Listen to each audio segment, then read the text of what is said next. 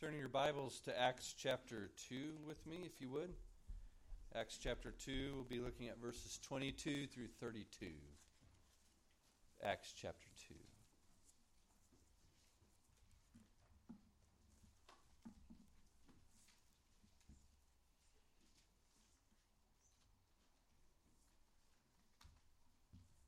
As you've made your way there, let's uh, pause and pray.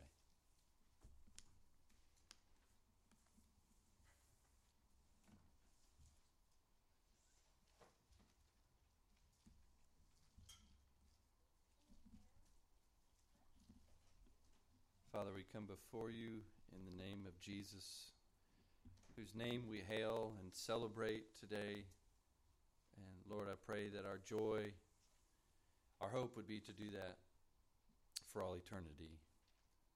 And so, Lord, we bring you thanks and we bring you praise. Lord, and we bring before you also unclean hands and lips and hearts. And we know with confidence through Jesus that you will forgive us our sins if we are faithful to confess them to you.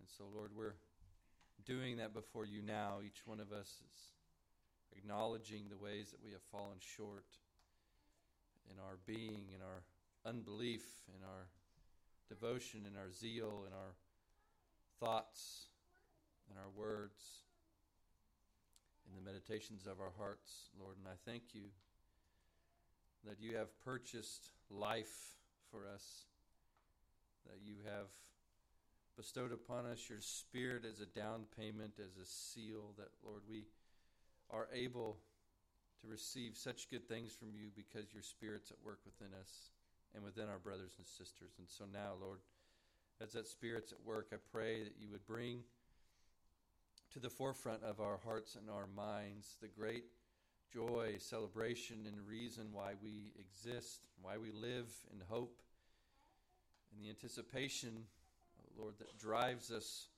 forward in this life, in this darkness, why it drives us forward in the battle against our sin. Lord, you have won the victory. You have done it. You have accomplished. You have made that known to us. Give us great peace in this hour. In Jesus' name we pray. Amen. Amen. We go to Acts chapter 2 today because, as great as it is to reflect on and meditate on and glory in the actual resurrection accounts, which we should always do, it's, it's good to hear this first proclaimed. Hear the early church and some of their first words proclaim this is the reason why they exist. This is the reason why all men and women and children should pay attention to this Jesus from Nazareth. This is the reason why they stand before them today um, somewhat fearless of, of what would befall them. When before we saw just a short time earlier at Jesus' arrest, they are scattered, but after his resurrection, they are filled with all boldness and filled with the Spirit and more than ready to stand before nations and crowds and kings and, and emperors and proclaim this truth, this gospel which brought Jesus to the cross. So it's good to hear the genesis of our foundations. It's good to hear what first happened with the church, and it's all based on the fact that God raised Jesus from the dead. Everything that we do, everything that we know, everything that we say, everything that we hope in, and we're going through this uh, series in First Thessalonians right now. Everything that is used to encourage one another is based on the fact that there was an empty tomb on that first day of the week. The reason, even why we meet on a Sunday, is in light of the fact that we are a, a, a church of the resurrection, so to speak. We are a people who exist uh, with all of our faith and all of our trust built on this Jesus who his sacrifice being vindicated was raised from the tomb as a sort of first fruits for us who are awaiting that sort of vindication and resurrection for our own bodies that we may meet him in the air that we may come in to his great city in celebration and that we may live there dwell there not to be scattered not to be shattered not to have any tears befall us or any evil come and overshadow us nor the wrath of God abide there, but we are to enter in this city as an eternal celebration and dwelling place with our Lord. All of that is because he lives. Jesus, in fact, the last week that he was alive, was making this point very clear when some of the Pharisees and uh, people from the Sanhedrin and Sadducees, everybody wanted to get their last bite in, their last challenge in, their last jab in. They wanted to be the ones who were going to silence him and make him look like a fool and, and take away all his following and all this fame that he had accrued through all of his power and his word and his grace and his majesty. And so they try and corner him with these um, references to Scripture like he doesn't know what he's talking about or that he's the one who didn't even utter or complete those things. And, and he retorts back to them at one point, referencing the fact that God is a God of the living and he's talking to the Sadducees at that instance, and he is making sure that they understand that from the beginning, God has been a God who's about the resurrection. God is a God who has been always showing us and revealing to us that he can take dead, lifeless bodies, even those that don't have skin on them or, or breath in them, and he can put all of that on. And he can create a people for his own name that praise him and glorify him, that follow him and worship him that in their very existence proclaim the excellencies of the sovereign Lord. And when Jesus does this with them, when he brings these things to mind, they know those things are there and they know those things are true. And so all of their presuppositions and all the things that they had wanted to believe or made up to believe so that they can be important and so that they can be gods over their own religious sphere has come tumbling down because Jesus goes back to the truth, goes back to the reality that is the Word of God. And so when Peter begins to speak, that first sermon that we hear from the early church on that day of Pentecost, when he begins to speak, what he's going to do is he's going to bring us back again to the Word to reassure us that God has uh, foresaid and foreordained these things to take place, and therefore God has also accomplished what they were intended for.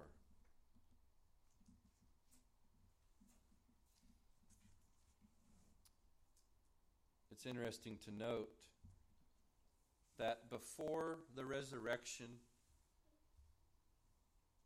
and even shortly after, nobody really ever understood when Jesus would reference his forthcoming death and resurrection. Nobody got it even though we have it in the scriptures, they had it in the scriptures. It's perfectly clear that even Paul tells Timothy that you have been acquainted with the ancient scriptures, which are able to make you wise unto salvation. From childhood, Timothy, you've known these things.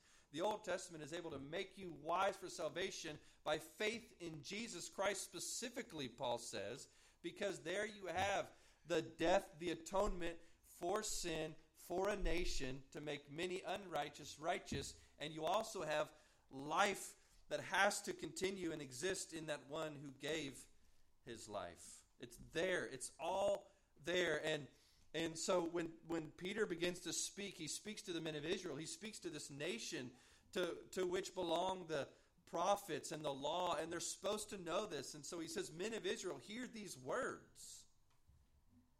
Hear what I'm going to remind you of. Hear what we're going to bring to light. Satan's job is to blind the minds of the unbelievers to keep them from seeing the glory of the gospel in the face of Jesus Christ. And one of the ways he does that is that when they're reading their Old Testament scriptures or scrolls, they are disregarding places like Psalm 16, Psalm 22, Isaiah 53, Zechariah, all these places that foretell what this anointed one, this Messiah, is going to do. Even to this day, in the temple readings of, of the Jewish people, Isaiah 53 is not on the calendar. Coincidence? No. It's Satan at work, blinding the minds of the unbelievers to keep them from understanding that from the very beginning, even before the foundations of the world, God had planned to give his son for a people who were going to give him disobedience and rebellion and evil. But yet, we are to understand that he reigns supreme over all that. And that he moves and ordains even the evil acts that we choose to do for his purposes. What greater God is there to have ultimate trust and faith in than the one God who can do that? Who can reign over all the ugliness in the world, foremost seen when people are able to nail Jesus to a cross or whip, rip, whip him and rip the skin from his flesh. A God that can cause that to work for the ultimate good uh, for all eternity, for all his people. Why can we not have ultimate faith and trust in a God like that? And that is what they always proclaim. That's what these apostles always proclaim that God is sovereign and men are evil, and that sovereignty trumps that evil, and it, and it makes it do something for his will. It's amazing. It's, it's, it's a reality that I will constantly and consistently preach because it is a reality that gives us the ultimate confidence in a God who can save who can heal and redeem and renew. And this is how he does it. Jesus of Nazareth, a man attested to you by God with mighty works and wonders and signs that God did through him in your midst, as you yourselves know. It is one thing to deny what's written. It's another thing to deny what's happening before your very eyes. And I've always found it interesting that in John 11, Jesus raises Lazarus from the dead, and what is the response of the religious elite or leaders of Israel of that day? The response is to is to take a a straight line into a plot of how to kill him. And we're left with minds blown because you have somebody with the ability to give life and you want him dead. Is it all of life somewhat about self preservation? And if you if you've met somebody who can greatly contribute to that, why do you want him dead? It's the same reason that we have before or people even now deny Christ. It's it's the Romans one reality of our sinful hearts. We see, we see his acts. We see the created world. We have plenty of evidence that this didn't come from nowhere, that somebody intricately and intelligently and with all power put this together and made it all work and made it all revolve and, and, and, and, sustains it, makes it stay where it is, keeps it in place makes it keep going. And yet we still deny because the implications of such a being are terrifying to enemies of his, which by nature we are. So we want to shun that. We want to push that away. We want to bury that. We want to say, no, that's not, that can't be. Because if that is, then I am a dead man. Because I'm not like him. I am not holy. I'm not good. I am not righteous. I have things that I want to do that don't line up according to what he wants done or to what he demands simply by the fact that he exists. And so, therefore, I'd rather have my thing, not his thing, so I'm going to go do my thing, Adam and Eve. This is the sin that always befalls us. We don't, it's not that we can't see enough to believe. It's that we don't want to believe. And when you get to Romans 3, that, that's a reality that's becoming perfectly clear. That's how he prefaces uh, what God decided to do with Jesus on the cross is that He says, Look, no one's righteous. Not one. And then He says, No one seeks God. That's a quote from, I believe, Psalm 118. No one seeks God.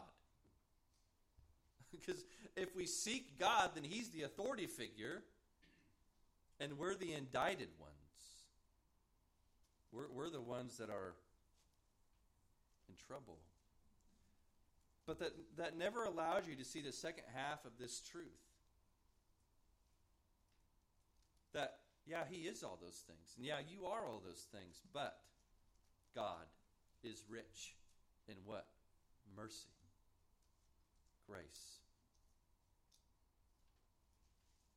He has wrath for sin, but He saves you from His own wrath by having Jesus take it. That was Good Friday. And then we get to Sunday and we see that that wrath was appeased, satisfied. And we got to get there in the gospel. We have to get there. He was attested to them. They know that. They saw it, these signs, these wonders, these mighty works. Uh, never been done before in the history of the world. And here they're happening before their very eyes. Verse 23 This Jesus, delivered up according to the definite plan and foreknowledge of God, you crucified and killed by the hands of lawless men. So, the first truth God planned this. Definitely. It's not an accident. It's not like a man, Jesus is really stirring up some stuff and he's going to get himself killed. I better figure out a way around this. That's not how God works. No, He knows. He knows from before the foundation of the world that He is going to slay His Son.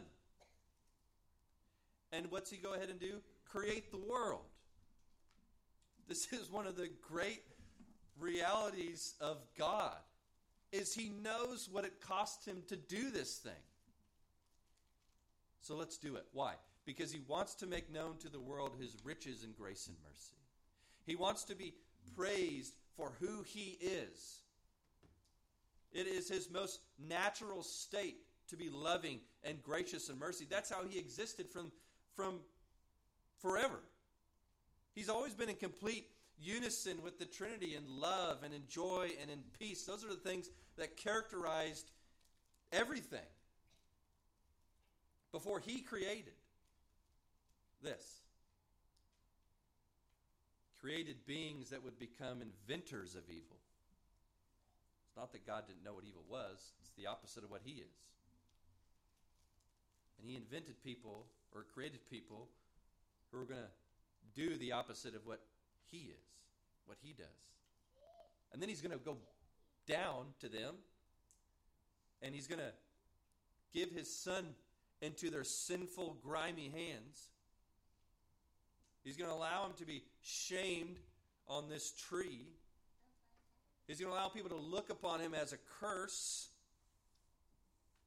And he's also going to hand him a cup full of wrath to drink.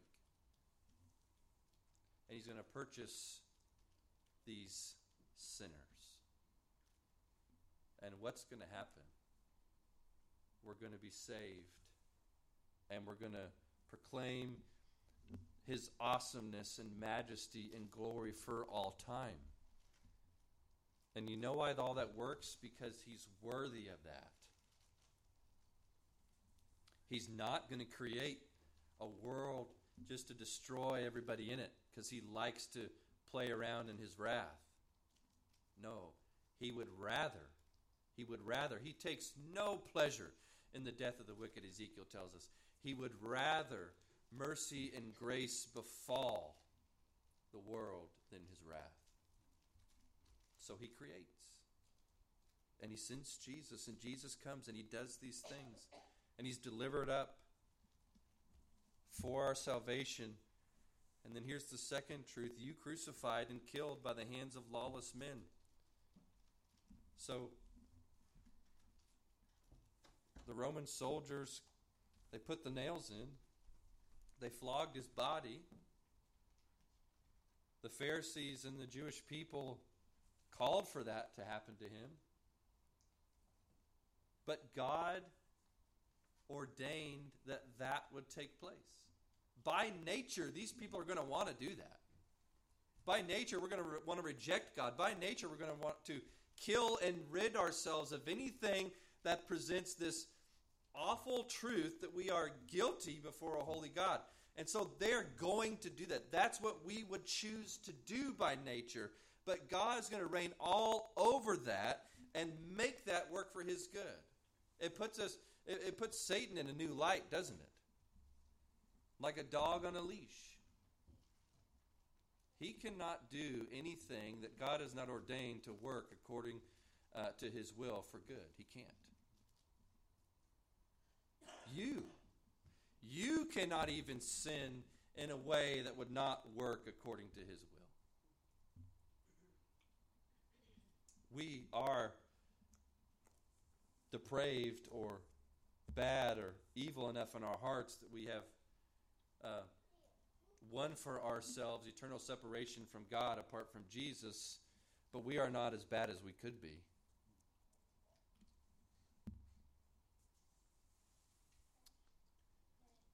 Now, here's, here's why we're here. Here's why we're here every single week. Verse 24 God raised him up loosing the pangs of death because it was not possible for him to be held by it. It's not possible because he's greater than that, because he's a God of the living. And he cannot ultimately die or be separated from himself. He has to live. And Jesus, even as a man, has won eternal life by his righteousness. He has defeated death by the perfect obedience to God, by the reward of, of eternal life. Death can't hold him.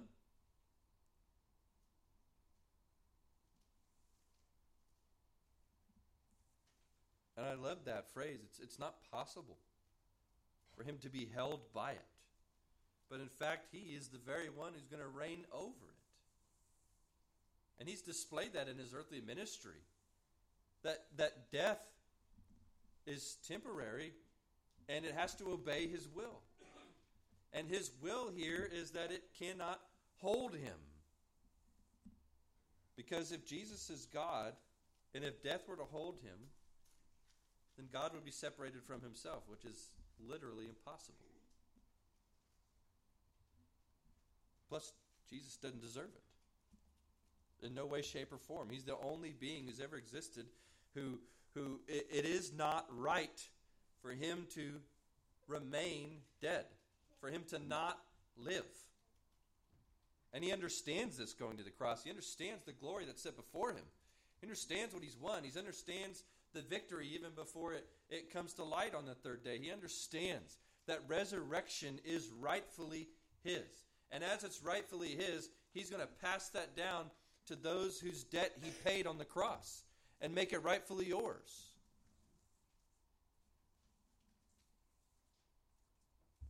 So now Peter's going to go into Psalm 16. He's going to remind the men of Israel who should know this about how this was already proclaimed, that David, looking forward, saw these things and proclaimed this. For David says concerning him, I saw the Lord always before me, for he is at my right hand, that I may not be shaken. Therefore my heart was glad, and my tongue rejoiced. My flesh also will dwell in hope.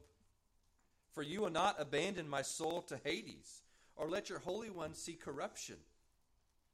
You have made known to me the paths of life. You will make me full of gladness with your presence.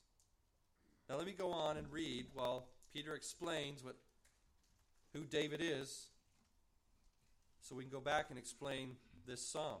Brothers, I may say to you with confidence about the patriarch David that he both died and was buried, and his tomb is with us to this day. If you go back up into this reference to Psalm 16, in Acts 2 27. That reference says David is prophesying this You will not abandon my soul to Hades, which is the abode of the dead at that time, or let your Holy One see corruption. You know what corruption is in the ancient world? It's the reason why uh, the women went early to the tomb that Easter morning with spices. Because the body would begin to decay, especially when they've been ripped open like Jesus' body. Decay was coming fast. And that's what they called corruption. It was a breakdown of the human flesh. And then a year later, they would come collect the bones and they would have what they would call a funeral. So if David, and, and Peter comments here, if David's tomb is with us to this day, in other words, where he was buried and where he saw corruption, where his bones uh, were lying, if that's with us to this day, then this David can't be speaking about himself. Namely, in the fact that in verse 27 he says, Your Holy One. Nobody can be characterized as holy but who? God. What do they say about him in heaven? Holy, holy, holy. Nobody is holy but him. So, therefore, Psalm 16 is prophecy about Jesus, who's going to die but who's going to live. That's what Psalm 16 is. It can't be David. And he's you, you, you have to imagine that that some of these Jews are hearing this explained for the first time in light of the uh, Messiah Jesus, in light of his resurrection, and by the Spirit, their minds are just blown open. Just, how could I not see this? And you know that from some of those revelations, there is deep repentance. We killed him, we profaned him, we stripped him naked and ripped the flesh from his body, the Holy One.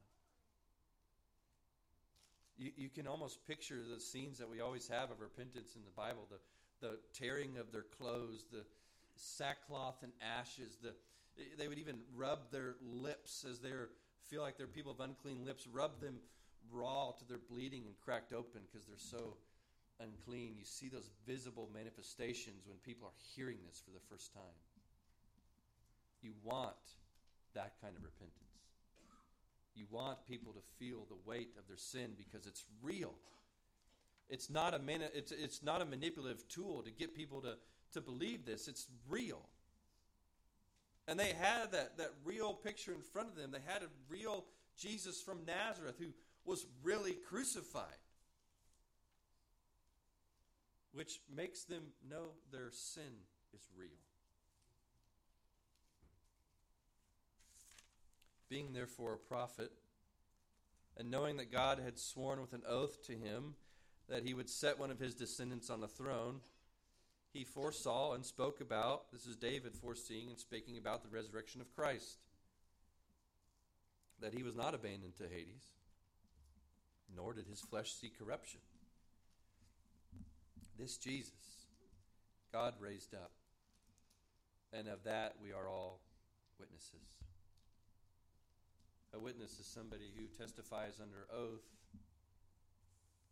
that the very thing they saw is the truth. what they saw was a fulfillment of all of their scriptures. A thousand years worth. What they saw was a living, breathing human being with the scars of the, of the crucifixion that he went through, living, breathing, talking, communicating, eating, glorified. What they saw was God making good on a promise, first to his Holy One, Jesus, and then to us that he would make the many righteous through the righteous one. What they saw was grace, power of God. And it cannot be denied. And notice that Peter calls them all to the stand. He so far the people he's talking to aren't believers. And he indicts them all as witnesses. In other words, this is going to be a real long court case because we're going to have all you up on the stand, and you're all going to have to say what you all saw. You saw him. And you can't deny it, and we can't deny it. So, what does that mean? What's that mean if there's an empty tomb? What's that mean for you? That means that what God said was true, and what God says is true. And you have mercy and grace offered to you today to a God who would rather see you living in that grace and mercy than living under his wrath. And Jesus was more than willing to pay that for you. And so at the end of that sermon, the people respond What do we do? What must we do to be saved? And Peter gives this simple response repent and believe. And so I give that to you today. Pray that you would respond to God, repent and believe, and then we'll stand and we'll sing together.